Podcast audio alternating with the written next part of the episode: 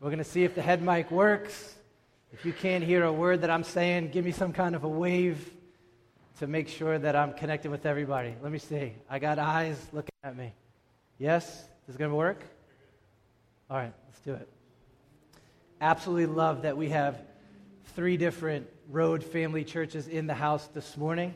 Remember, with the preaching of the word, it is not just information, it is transformation. I'm going to speak to your mind and your ears, but work with me to get it in your heart and then out of your life when you walk out of here. All right, three churches. Here's the three different ways that we phrase the big idea behind the life of our churches. Melrose is this a church built for Bostonians. Restoration Road is this a church that exists to see people restored by the gospel. You, you see that in there, right? Restoration Road, restored. All right. And then Seven Mile Houston is this a church that exists to embody and declare God's redemptive story to every Houstonian. Kid, that's a lot of words for a mission statement right there. Does everybody feel the missional drive, conviction that shapes the soul of the churches that we are planting by the way that we have thought about here's who we are, here's why we exist. We are committed to planting strong churches, not just so that we have good churches to go to, but so that outsiders can be swept inside this glorious life of gospel grace. That's what we're going for together. Now, I know that Restoration Road prays for gospel advance.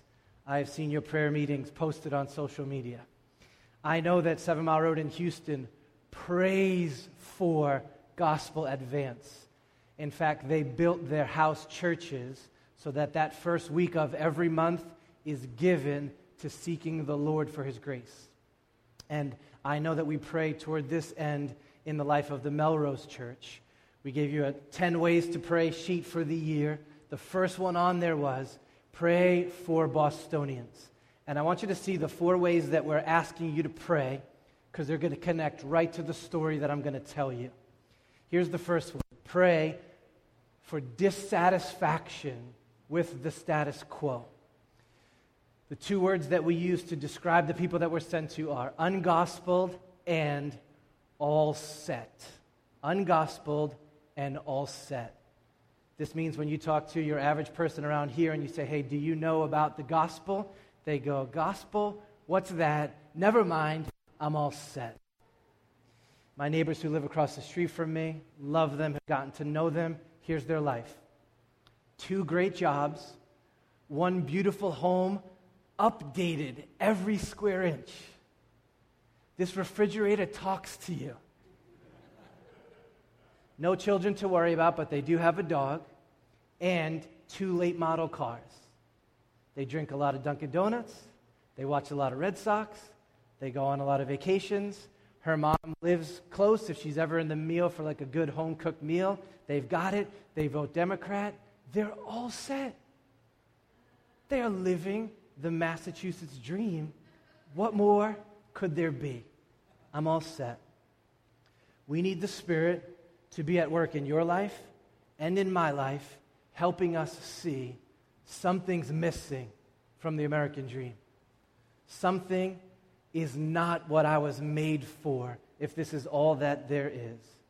What does it profit a man if he gains the whole world but loses his soul? Pray for dissatisfaction. Then we say, keep praying and pray for conviction of sin. In other words, move your prayer to not just something's not okay, but I am not okay. Uh, Bostonian culture exists to silence your conscience, to downplay any thought of the conviction of your sin. It does it through distraction. I saw an interview with the CEO of um, Netflix, and he said, We're not even competing with other media outlets anymore. We're competing with sleep. We're trying to figure out how we can get people to not even sleep. That's our dream at Netflix. Now, if that's what they're going for, imagine the effect on prayer or Bible reading or life in community if it's just next episode, next episode, next episode, next episode. Distracted. We could talk about deception. We could talk about flattery. The point is this until the Spirit breaks through and you start to see all that I have done, all that I have left undone, all that I have thought, all that I have said, all that's been driving me is not okay. I need a remedy. We pray toward that end, and it's the grace of God, the kindness of God that leads people to repentance. All right, then we say, pray for this. Number three, opportunities to love and gospel. Every Bostonian Jesus gives us loved and gospeled well. That's the dream of our church. Jeremy Stewart is playing Seven Mile Road down in Hyannis in about a year and a half. And so I went to Hyannis with him and I drove the streets of his hood just to see if I was like saying, yes, this kid can plant this church in this city. He grew up down there. He told me over breakfast, I was 21 and a half years old before I knew a Christian, met a Christian, heard the Christian gospel. 21 and a half. I was drinking Sam Adams before anybody had told me about Jesus. So our aim through church planting is to not let that happen in these cities. That these folks stand before Jesus and say, I was loved, I was gospeled by these people who sacrificed so that churches could get planted. All right. Is this going out on you? No? Okay. Last one that we pray for is this gospel wakefulness. That somehow, through the miracle of the Spirit, some folks who we love would come alive to God. Would you do that work? All right, today I got this beautiful story to tell you, and it shows us how this whole thing happened in the life of our mother, Rahab. She was an outsider to God's grace, and she got brought inside. I want you to keep two things in mind as I talk to you. One is a personal application. Keep these words in mind I am Rahab. This is me, or if it's not, this needs to be me. Have that in your mind as I talk to you. Then the second thing is this there are Rahabs everywhere. That's missional application. Keep that in your mind. Does our church work for the Rahabs around us? All right, we're preaching through the biblical book of Hebrews. In the 11th chapter, he runs down this list of the heroes of the faith. Have you ever played this list game with people? So we have this mission team in from Orlando. We're having dinner last night, and uh, one of the kids says, Hey, I want to hear everybody's list of their top five Disney movies. I was like, Of course you would say that coming from Orlando.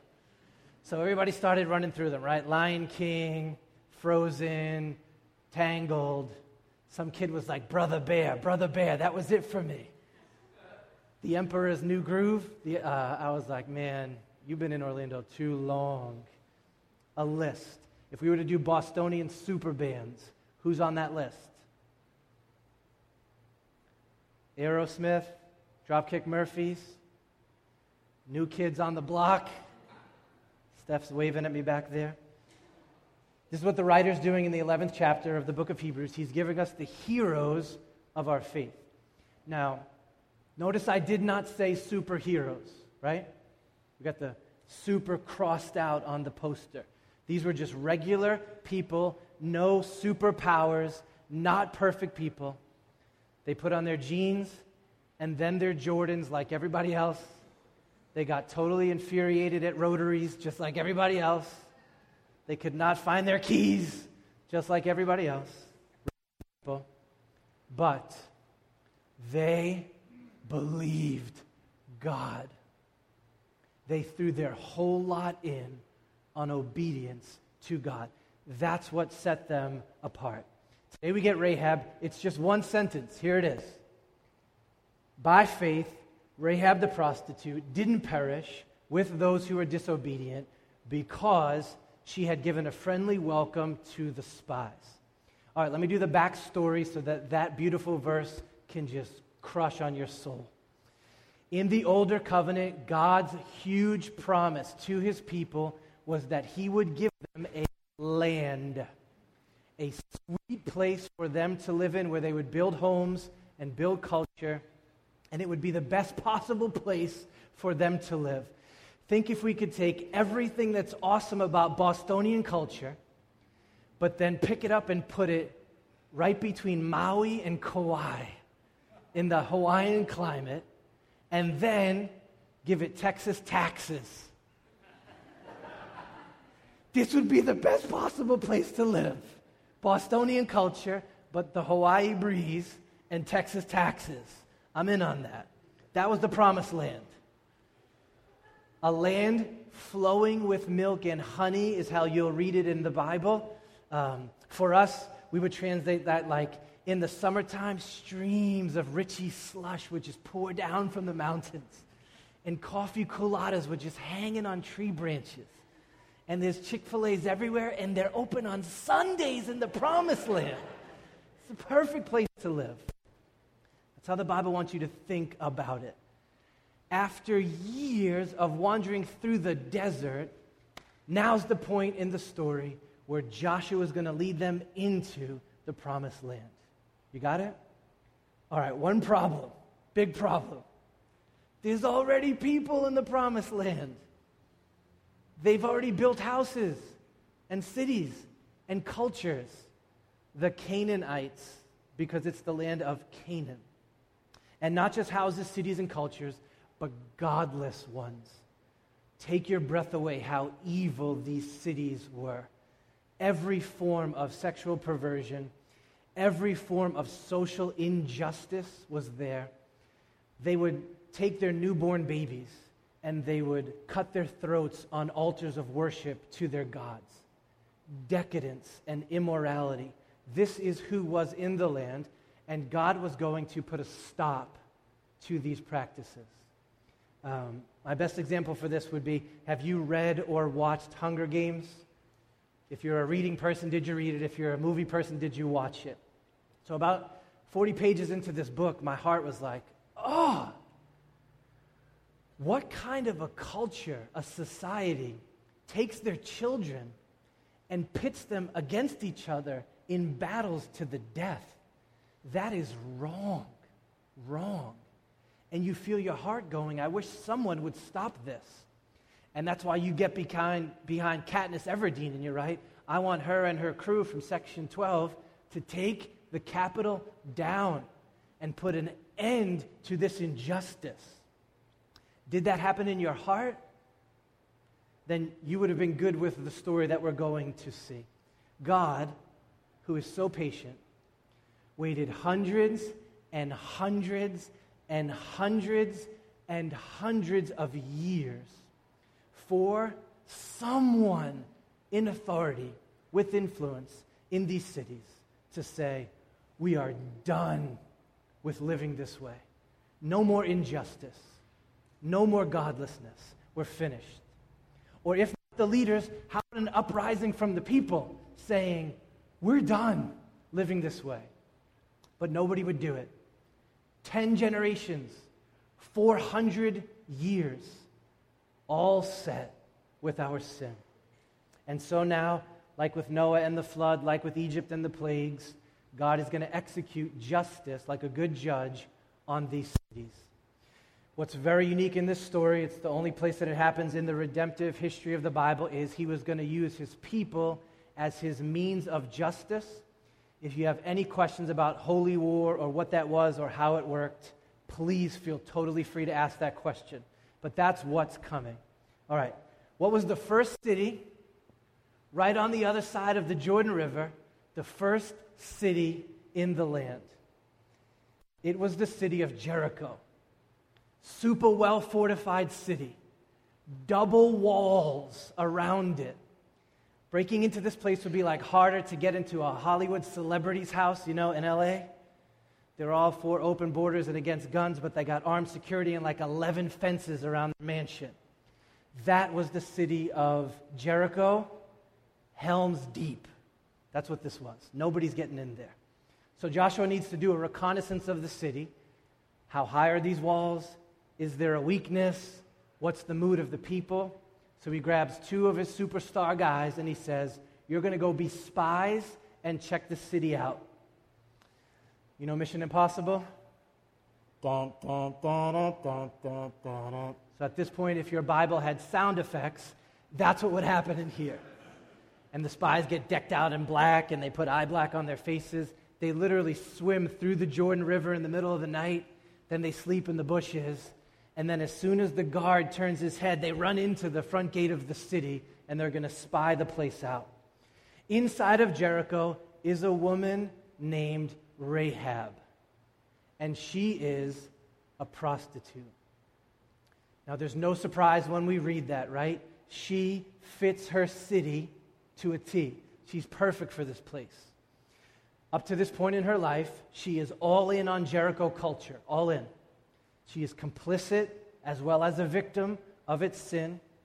Her living is I'm going to commoditize sex for money. That's how she makes a living.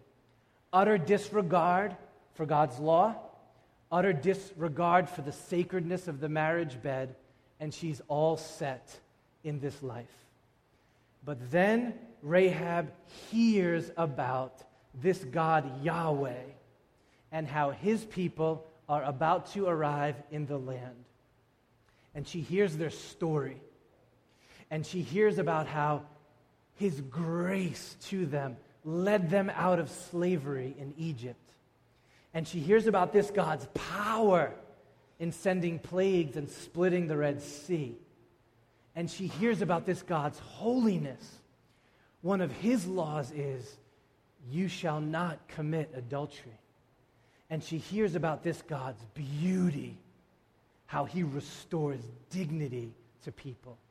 And she hears about this God's humaneness, the way that he has built a culture that is humane. And her heart begins to race when she hears about this God. And dissatisfaction starts to grow in her soul and conviction about her life and her sin starts to bubble up to the surface. Who is it that these two spies happen to connect with? They're in the city and they happen to find the door of Rahab. Her house was on the edge of the city, it was actually between the two walls. Being that the spies were like sneaking in and out of the shadows, it's no surprise that they would be on the edge of the city. It's also possible that because of her occupation, her house was like one of those motels on Route 1, you know? Jacuzzi tub, free cable television. This was probably Rahab's house. By the providence of God, the spies end up at her door. She knows right away these dudes are not from around here.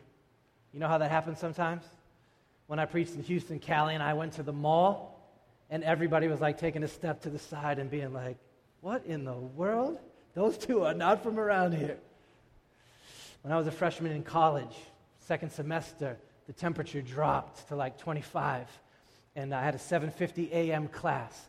And I went to class in a short sleeve shirt, just like this, like I was from New England. And my buddy Steve Pierce, who was from South Texas, was like, Kid, you must be from Boston. He was in a triple fat goose jacket with earmuffs on and gloves just to walk to class. He knew this kid is not from around here. It's exactly what happens right in this story. Rahab sees these men, she recognizes them as being a part of Yahweh's people, and then her heart leaps. Her heart leaps. She says two things to display her faith. The first one was, we heard about your God, and I know He's going to give you victory. This is an amazing statement of faith. She has more confidence in God than they do, right? They're sneaking around the place going, How are we ever going to conquer this city? But Rahab's chest is out, and she says, I know about your God. He's got this. What a statement of faith. And then she says these words, hear them. This is from the book of Joshua. The Lord your God, He is God. Whoa. Now swear to me by the Lord that as I have dealt kindly with you, you will deal kindly with my house, and give me a sure sign that you will save me alive. When you're reading the book of Joshua, these words should knock you off your couch. Let me translate them for you. If this was Bostonian, this is what she is saying I want in with you guys. I know what Jericho deserves. I know what I deserve. But I am done with my life as a prostitute. I am done with this city and this culture and this way of living. Please tell me that your God will have me. Please tell me that as I welcomed you, your God will welcome me. You feel that? That is gospel wakefulness. There's a pounding on her door. It's the popo. She takes the spies, she runs them up to her roof, she hides them, she comes down to the front door. Here is the moment of truth in her story. This is the great faith that she is recognized for in our sentence today. Rahab, we know the spies came to your house. Where are they? She's got a fork in the road. She doesn't have to say a word. She could just do that, and they'll run up the stairs, and the spies are dead. Instead, here's what she does she goes, Yeah, yeah, the spies came by, and I told them to beat it. This is Jericho. And they went out that gate right there. And if you hurry, you might be able to catch up to them. And so, you know, like bungling cops, they go, all right, all right, we'll go get them. They go running out the front gate of the city into the night. Now, I'll leave it up to you to decide whether or not Rahab's deception was holy.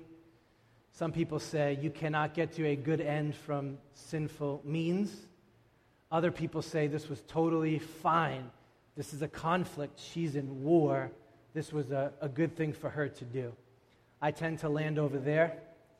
Uh, Joey texted me last winter, said, You got to come play ball with me. It's four on four. I only got three guys, and they're big.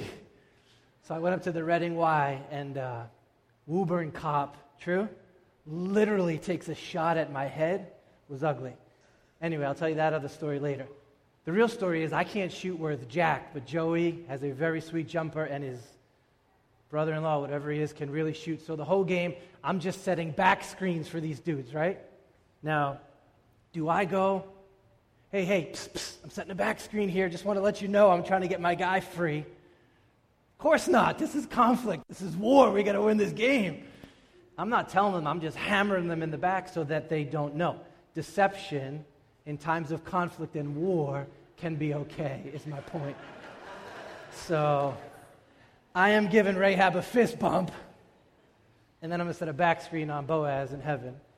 Um, you can make a call on that. Either way, the police are gone, and Rahab goes up to the roof and she's going to sneak the spies out the back window. And she says, But first, you got to give me a sign. You got to give me a sign. How is this going to work? How do I know that God will have mercy on me and my home? When the battle starts, it's chaotic. How will you remember this was the house? And the spies, in love for her, say, Here's your sign, Rahab. We want you to take a bright red, blood red, scarlet rope. And we want you to nail it to the doorpost of your home. And we want you to hang that rope down. And that sign will be the one that we know that family is to be spared. Does this sound familiar? A generation before in the land of Egypt, when God's justice was coming, he said, You got to smear the doorposts of your home bright scarlet red with the blood of the Lamb, and mercy will come to this house. Fast forward, and this is our only hope in life that the blood of Christ shed for us, his cross, that symbol is blazed over our souls and our homes. That is God's seal to us that he will give us mercy. She tacks that thing up there by faith. A few weeks later, the living God, who is not to be trifled with, executes justice on the city. The walls come down, except for Rahab. She is saved, she is rescued, and she embeds herself into the family of God. All right, that's the story. Just one question remains. Then why is she still called Rahab the prostitute? Why? Did everybody notice this in the text from the New Covenant? That seems kind of cold, doesn't it? Did this bother anybody in the room? Why are you going to throw that in there? Why don't you just call her Rahab? Why are you gonna say Rahab the prostitute? You see her name twice in the letters. And again in the book of James, she's called Rahab the prostitute. I was listening to a podcast with Denzel Washington, and the guy doing the interview was trying to get him to talk about his past experiences in making movies, and Denzel would not do it. He wouldn't do it. As only Denzel could say it, he was like, I don't look back, man. I only move ahead. I don't look back. If Denzel's right, why are we calling her Rahab the prostitute and looking back at her life? Here's why. Because Rahab's sexuality was not only the darkest area of sin in her life, it was also the place of the Lordest, the Lord's brightest redemption. When you read the genealogy of Jesus, the beginning of Matthew's gospel, he's running down all the fathers' names, right? So and so, father of so and so, father of so and so. Don't take offense at that in your Bible. He's mentioning the names of the families through the names of the father. But then all of a sudden, the pattern changes when he gets to this name here. Is it up here?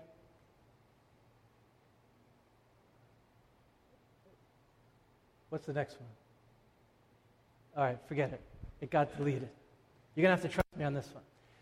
All of a sudden, the pattern changes when it gets to Salmon, real name.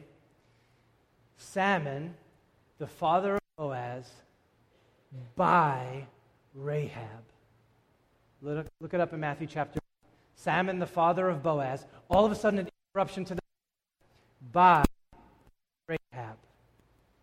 When you read that, you're supposed to be stopped in your tracks. Does everyone see what has happened here by the power of the gospel? Rahab, whose sexuality was broken, hundreds of partners, serial adultery, just laid waste by the impurity and the victimization of that sin. She has her sexuality completely redeemed by the grace of God. Rahab becomes a wife and a mother. Rahab is restored to the feminine glories of fidelity and fruitfulness. From this body, you guys, that had been sinned against over and over and over, how unclean was this body?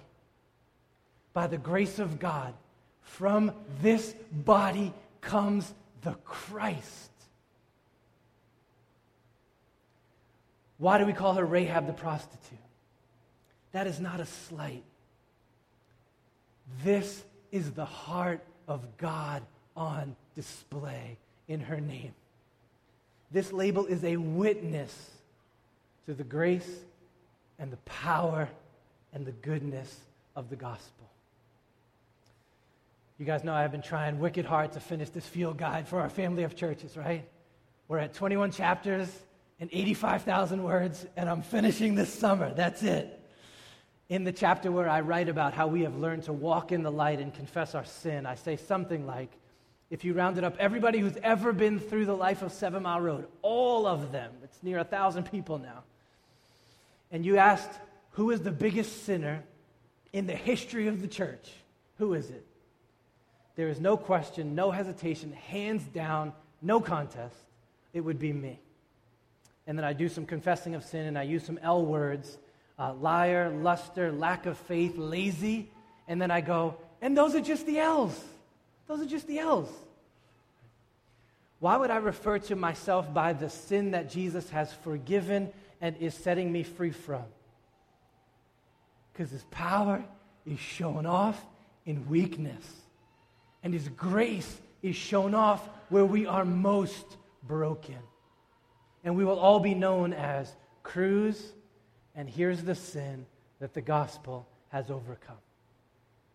All right, let's land the plane. These are the two applications I wanted you to keep in mind. Here's number one you are Rahab. You are. If you're not, you need to become Rahab. Nobody loves Bostonian culture more than I do. Nobody, right? I mean, we stayed here, we're raising our family here. I'm in. I sat and watched a Bruins playoff game once from behind a pole. I could only see one third of the ice. Okay? I love our city. But don't fool yourself. The dark side of our culture is no different than the dark side of Jericho's culture. We think we're better, right? Oh, that Bronze Age stuff. Take a pen, go home, catalog the sins of Canaan, catalog the sins of Boston. You will be able to draw straight lines right across. Modernized versions of the same sin. And we are complicit in all of it. Here's the good news. Hear me. You are loved by God regardless. He has provided a means of escape for every Bostonian. He has sent me to you right now to be just like the spies and to say, Come on home. You are welcome. Here's the sign, and mercy is yours. You are Rahab. If not, you need to become Rahab. And then the last one is this our churches must be built for Rahabs. Do you believe that these cities are filled with men and women, teenagers, just like Rahab, outside the community right now, who need to become a part of this gospel grace? They just need somebody to plant some churches, to live some lives that will love and gospel them. Love and gospel. We tend to give up on one of those. Let's not be the churches that refuse to love the Rahabs. I'm begging you that if the Rahabs come in, they will not feel judged. They will not feel like we're looking funny of them. They will not feel like we're going, whoa, that's a worse sinner than anybody in here. But that our arms would be open like those spies and say, come to the same place we have found grace the cross of Jesus Christ. We love you and we gospel you. Some churches refuse to bring sermons like this to people who are in need of them. In our commonwealth, we are being told you will go to prison if you counsel people toward sexual redemption, sexual purity, sexual obedience. If we love the Rahabs, we will be bold in showing them their sin, showing them the holiness of God, showing them the humaneness of God, and calling them out of this city into the city of God. Let's live lives and build churches that work like that. All right, let's pray. Father, thanks for the stories of these saints. They are like Red Bull in our veins. If Rahab could be welcomed, if this woman was cleansed by your grace, she became grandmother to Jesus. You could do it for every single one of us in this room, full stop, no questions asked. So I pray that nobody here would miss the gospel for one more second. And I do pray that Joey's church, Jeremiah's church, our church, would have story after story after story of the grace of God. Hear our prayer for dissatisfaction, conviction, opportunity, and wakefulness for the fame of your Son. I pray with confidence. Amen. Amen. All right, thanks for listening to the word.